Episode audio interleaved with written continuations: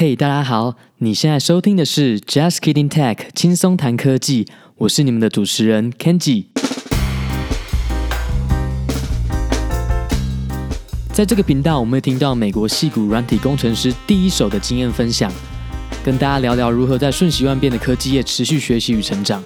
我们会谈到软体开发、工程师职涯发展，以及美国科技公司的八卦等等，帮助大家持续学习，成为更好的工程师。欢迎来到第一季第二集。今天要来谈谈矽谷软体工程师的练等升迁过程。我们会讲到不同等级的工程师对应的责任范围，然后独立贡献者和管理职这两条升迁路线的差别，还有我们作为打工者可以用什么样的态度来面对升迁这件事。在正式进入今天的主题之前呢，首先我们要先谢谢大家对于第一集的支持与收听。我们也陆续收到一些听众朋友对于节目的留言跟回馈，真的很谢谢你们。然后这边有两点要针对第一集的内容做一些补充。首先是我们有提到 Square 有一个 Instant Deposit，也就是即时入账的功能，手续费为一 percent。但是很不巧的，在我们第一集推出的隔天，Square 就宣布要将手续费调涨成为一点五 percent。这世界真的变化很快，我们才刚讲完，这内容就变了。然后第二点，有听众在问到说，Square 有哪些国家可以使用？首先是针对商家的产品，我们有五个国家可以用，我们有美国、英国、加拿大、澳洲还有日本。再来是针对一般消费者的服务，也就是 Square Cash App，我们目前只有开放美国跟英国，那我们也希望可以推转到更多的国家。不过短期内台湾应该是不太可能了。另外，如果你是使用 Apple Podcast 收听我们节目的朋友，麻烦你们在节目下方留言跟给我们五颗星的评价，这样可以帮助更多人知道我们的节目。好，那我们就废话不多说，正式进入今天的主题吧。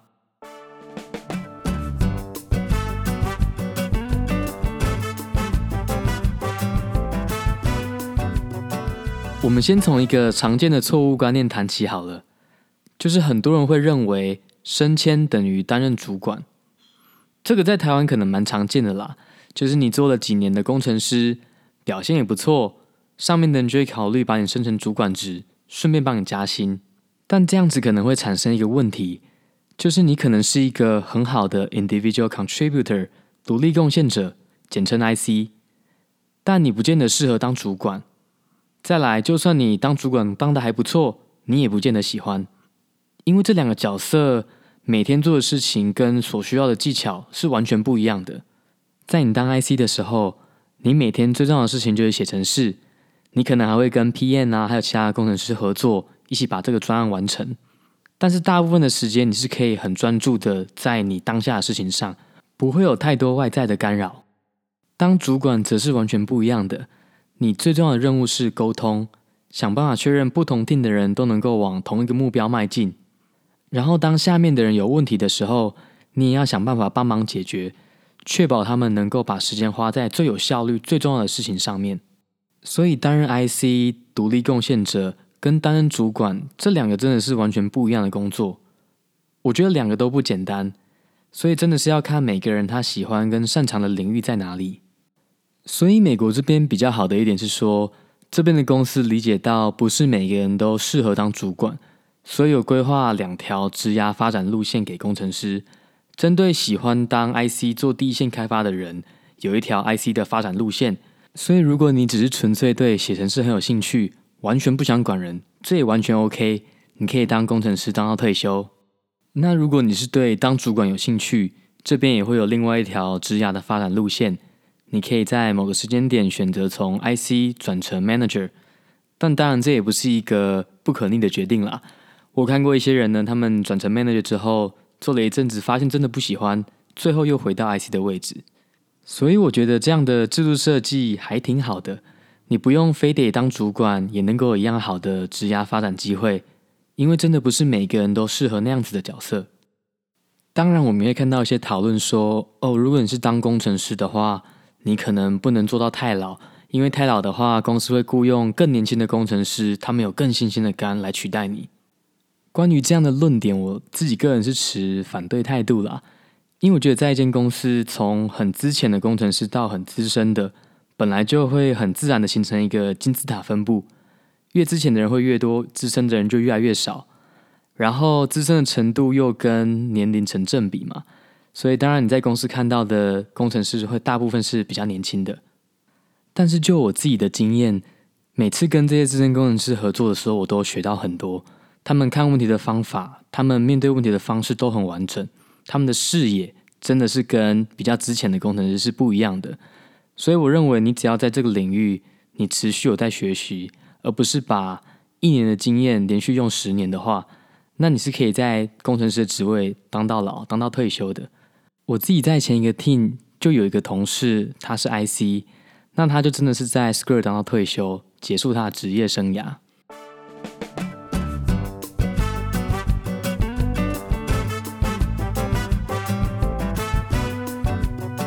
接下来我们就实际来看看这些职等表长什么样子，总共分成多少级，然后每一个级别的工程师又得具备什么样能力呢？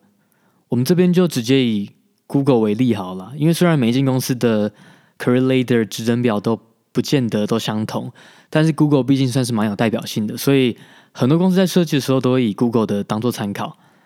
那 Google 针对 IC，也就是独立贡献者的 Career Ladder 是从 L 三开始到 L 四、L 五，最后到 L 十，所以从三级到十级的工程师总共横跨了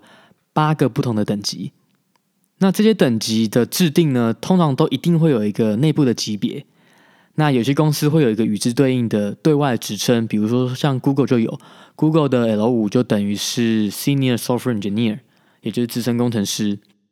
那 Facebook 就没有，Facebook 就只有内部的等级，他们是从三级开始，最后到九结束，一三、一四、一五一直到一九，那他们就没有一个对外职称，所以这些内部的等级就是内部的人在看的时候比较重要的一个依据。那你要怎么升级呢？不外乎就是透过两个方法，第一个就是公司内部的升迁流程，第二个就是换工作嘛。那升迁流程呢，就是公司会看，可能每半年或每一年会做一个绩效考核。如果你认为你已经满足了这个级别的要求，然后你有资格晋升到下一个级别，可能是由你或是你的主管来代替你提出这样的申请。所以，比如说你今天如果是一个 L 四的工程师。你就必须提出证据证明你已经满足了 L 四的所有条件，接下来就等内部委员会的审核来决定这一次升迁的结果。那第二个方法就是换工作，所以这样子的话，在不同公司的等级又该怎么转换？这个其实没有一个一定的规则，因为当一个公司在招人的时候，他会考量到他的面试表现，他现在所在的公司，他的年资，还有他的经验是否直接跟现在的公司相关。但是我们还是有一些大的规则可以遵循。有一个网站叫做 Levels.fyi，我会把链接放在底下节目资讯里面。它会把主要的公司之间的等级对应列出来，所以你只要输入几个公司的名称，它会产生一个表，你就可以知道说，哦，比如说 Google 的 L 五可能就是对应到 Facebook 的 E 五。好，那到底不同等级的工程师每天做的事情有什么不一样？简单来说，你等级越高，你的影响力要越大，能够帮助更多的人。这听起来很模糊，没关系，我们一个一个来看。我们从 L 三开始，L 三是给刚毕业或是工作经验不到一年的人的。那这可能是你的第一份工作，所以你会花时间在熟悉公司的系统，怎么使用公司的一些工具。所以你的工作大部分会是解一些 bug 啊，或是写一些 unit test 或是 UI test，来帮助你晋级到下一个阶段。当你在 L 四的时候，你对公司已经有一定程度的熟悉，然后你也可以开发一些 feature，但你还没有办法独立完成一整个专案，还是需要比较资深的工程师来帮忙。接着到了 L 五，这时候你就是所谓的资深软体工程师。我们对资深工程师的想象就是他能够独立完成一整个专案，从开始到结束，包括一开始的设计、写 design doc，到中期的实作。到后来的让产品上线，然后后续的维护跟解 bug 等等，你都能够一手包办。当然，这并不是说只有你一个人在做这个专案，你还是会需要其他人的帮忙。但是你必须主导这整个流程，确保产品可以顺利上线。然后一切顺利的话，现在你来到了 L 六，你可能会有一个 Tech Lead 的头衔，这时候的你会花比较多时间在系统设计的架构上面，写程式的时间会稍微减少。但是你还是对组上的事物非常熟悉，任何 team 内的人有任何的问题，你都可以帮忙回答。接下来的 L 七、L 八、L 九、L 十，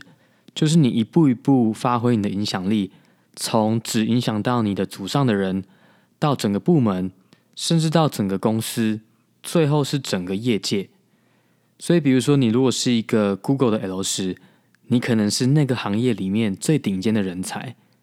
你设计的软体也会对整个业界有很大的影响。举一个例子好了，我们组最近在导入一个开源的软体，叫做 Envoy。这套软体是由 Lyft 的一个工程师叫做 Matt Klein 设计的。Matt 他一直以来都是一个 IC，然后因为这套软体实在是太有贡献了，很多公司在这个业界相关领域的人都在使用。也因为这样，Lift 特地为了他，把 IC 的 level 往上再加一个。然后把它升上去。好，讲完了 IC 的职等表，接下来看一下主管的职等表长什么样子。我们同样以 Google 为例子好了。Google 的 Manager 是从 L 五开始，接着到 L 六、L 七，最高级别是 L 十一，所以会比 IC 的 L 十高一个级别。那这边你可以发现一件事情，因为 Manager 是从 L 五开始，所以也就代表了你在 IC 至少要当到 L 五。接着才能够平转转成 manager，这可以避免什么事情呢？这可以避免我们把技术能力还没有这么强的人放在主管的位置，因为虽然说主管不需要懂每一个细节，可是他还是必须得对下面的人在做的事情有一个清楚的了解。如果你是当主管的话，可能会发生一些比较有趣的事情，因为当主管是看得到你下面的人的薪水的，所以如果你底下有比较资深的 IC。他们的薪水可能会比你高，但我觉得这也完全没有问题，因为毕竟 manager 跟 IC 做的事情就是不一样。主管的目的就是让下面的这些人能够没有后顾之忧，有效率的完成事情。所以，当主管的目的不应该只是为了追求比较高的薪水，或是为了展现你的权力。你应该要是喜欢帮助下面的人成长，当他们的 mentor，然后看下面的人成功，你自己也会感到与有荣焉的。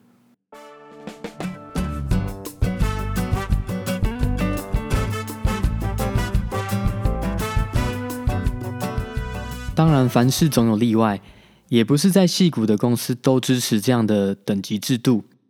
最有名的例子就是 Netflix，他们只招收资深工程师，所以进来的人都是同一个级别，想当然就不会有任何的升迁流程了。那为什么他们会做这样的决定呢？这也跟他们文化有关吗？他们觉得 Netflix 就是一个职业球队，作为一个职业球队，你就是在每个位置都找最好的人。所以他们的筛选也会相对比较严格，但是他们相信进来之后，你就是最好的，你就是可以在这个领域发挥你的所长，那就给你很高的薪水让你进来，那你就不用烦恼有这些升迁的一些压力等等。那当然，如果你表现不好，也是很容易就被开除了。他们不像一般的软体科技公司会主打说，哦，我们是一个家庭，是家庭的话就会互相照顾。那 e t f l i 就是不玩这一套，他们就是用这样的方式来保持他们高效率运转。对他们的文化有兴趣的人，可以去看他们的前人才长出的一本书，叫做《给力》。我觉得这名字翻得超烂的啦，然后内内文也翻得有一点不太通顺。但如果大家对这种文化很有兴趣，想要知道他们用什么样的方式让这样的文化可以持续的运转，然后也会有高的产出，成为一个世界级的公司。大家可以去看一下，参考一下。讲到在 Netflix 表现不好，很容易被开除，那我们就来聊一下，说你在这些有等级制的公司，要是表现不好会发生什么事情？其实大部分公司在定这些等级的时候，其实也没有明定规定说你一定要在多少时间内升到下一个级别。